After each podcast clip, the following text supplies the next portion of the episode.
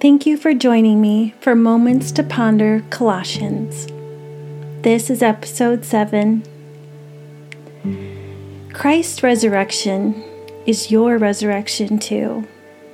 This is why we are to yearn for all that is above, for that's where Christ sits enthroned at the place of all power, honor, and authority.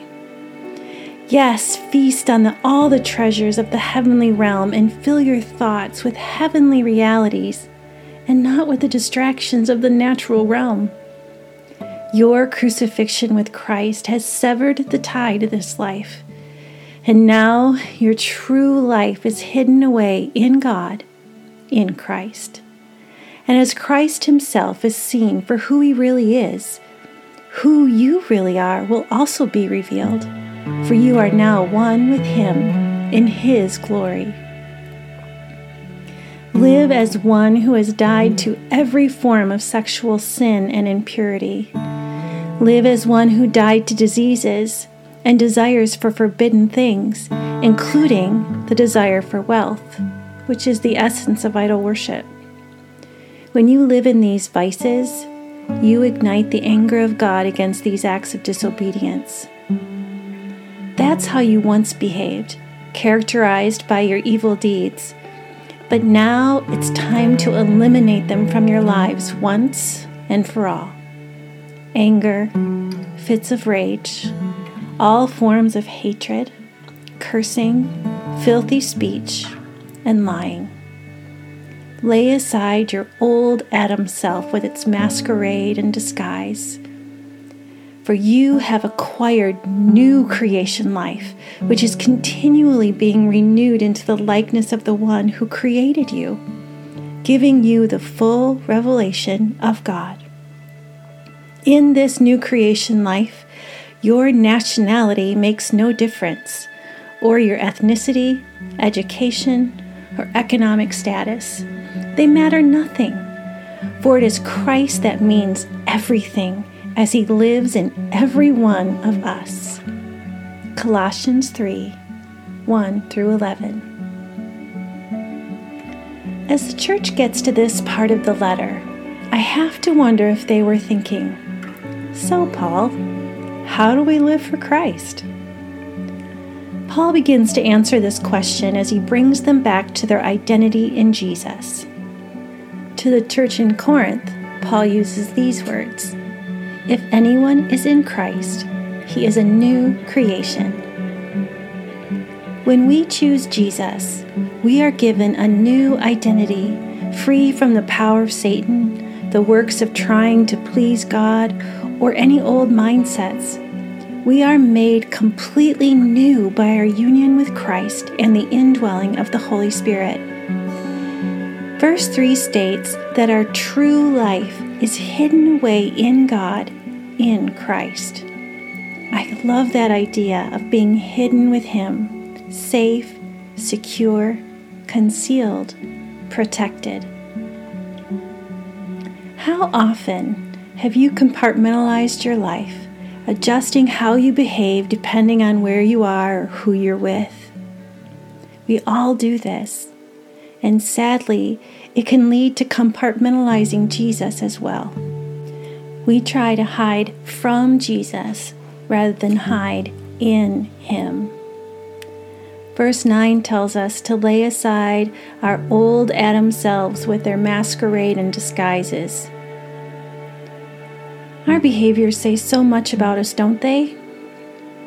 I have my ministry students learn this statement Heart change brings behavior change.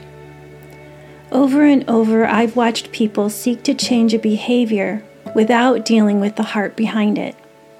The change never lasts, it goes back to roots.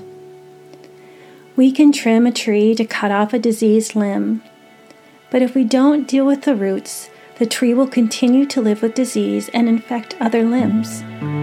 But when we go beneath the surface and heal the roots, the whole tree is healthier. It's the same with us. When a heart truly changes, lasting behavior change follows. The first list of actions from Paul sexual sin, idolatry, and greed seem obvious to us that they are not Christ like behaviors. Yet the second list is harder anger, hate, lying, cursing, filthy language, rage. So often we can tend to look at these as little sins or even righteous, thinking that they don't really matter. For instance, a little white lie.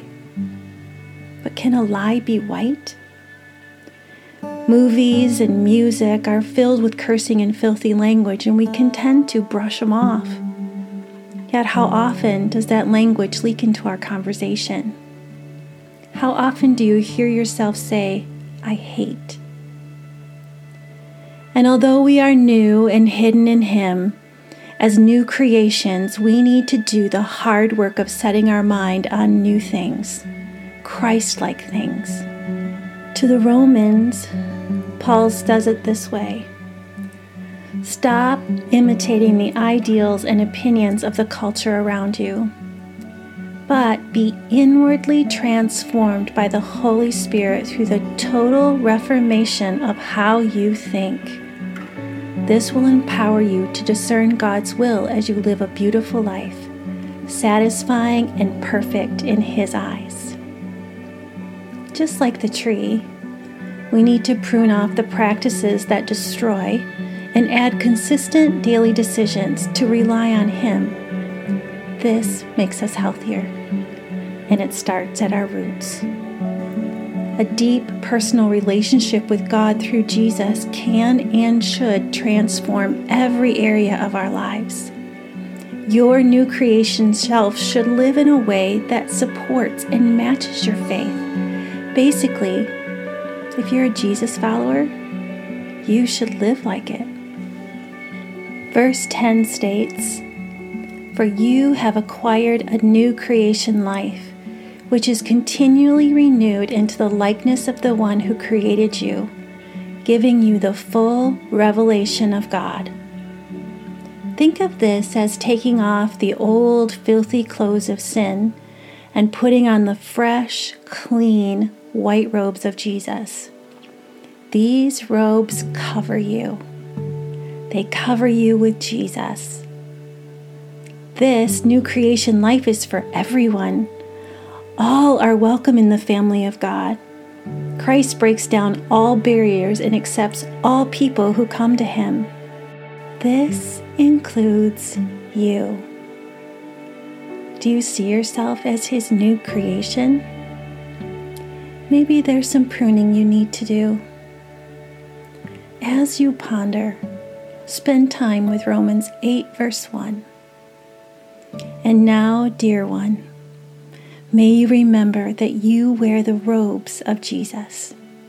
You are absolute perfection, flawless, without mistake or defect, unmarred, unrivaled, virgin pure.